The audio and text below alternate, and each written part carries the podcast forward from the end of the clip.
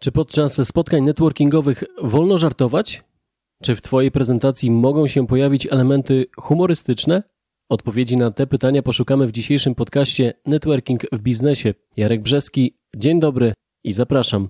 Kolejne pytania, jakie być może od czasu do czasu pojawiają się w Twojej głowie, to czy żarty nie zniweczą mojego wizerunku, albo czy to mi nie zaszkodzi? Odpowiedź brzmi to zależy. Jak wiadomo, poziom żartów bywa różny i każdy z nas ma subiektywną granicę poczucia dobrego smaku, której przekroczenie może skutkować zniechęceniem do osoby żartującej. Spotykając nową osobę, nie wiemy, jakim poczuciem humoru cechuje się nasz rozmówca. Wniosek? Warto więc być ostrożnym i żartować rozważnie. W pierwszej kolejności warto wysądować publiczność i zbadać grunt, na który dany żart zostanie rzucony. Poszukaj żartu, który dotyczy Twojej branży. Jeśli zaczniesz nim swoją prezentację, jest duża szansa na to, że przykujesz uwagę słuchaczy. Po takim wprowadzeniu przedstaw się oraz powiedz, kim jesteś, i czym się zajmujesz. Kolejny punkt to wyrażenie swojego zapotrzebowania, jakiego kontaktu szukasz, kto byłby dla ciebie najlepszym partnerem biznesowym lub klientem. Pamiętaj, że ten punkt to właśnie miejsce, w którym powinieneś, powinnaś nawiązać do swojego żartu.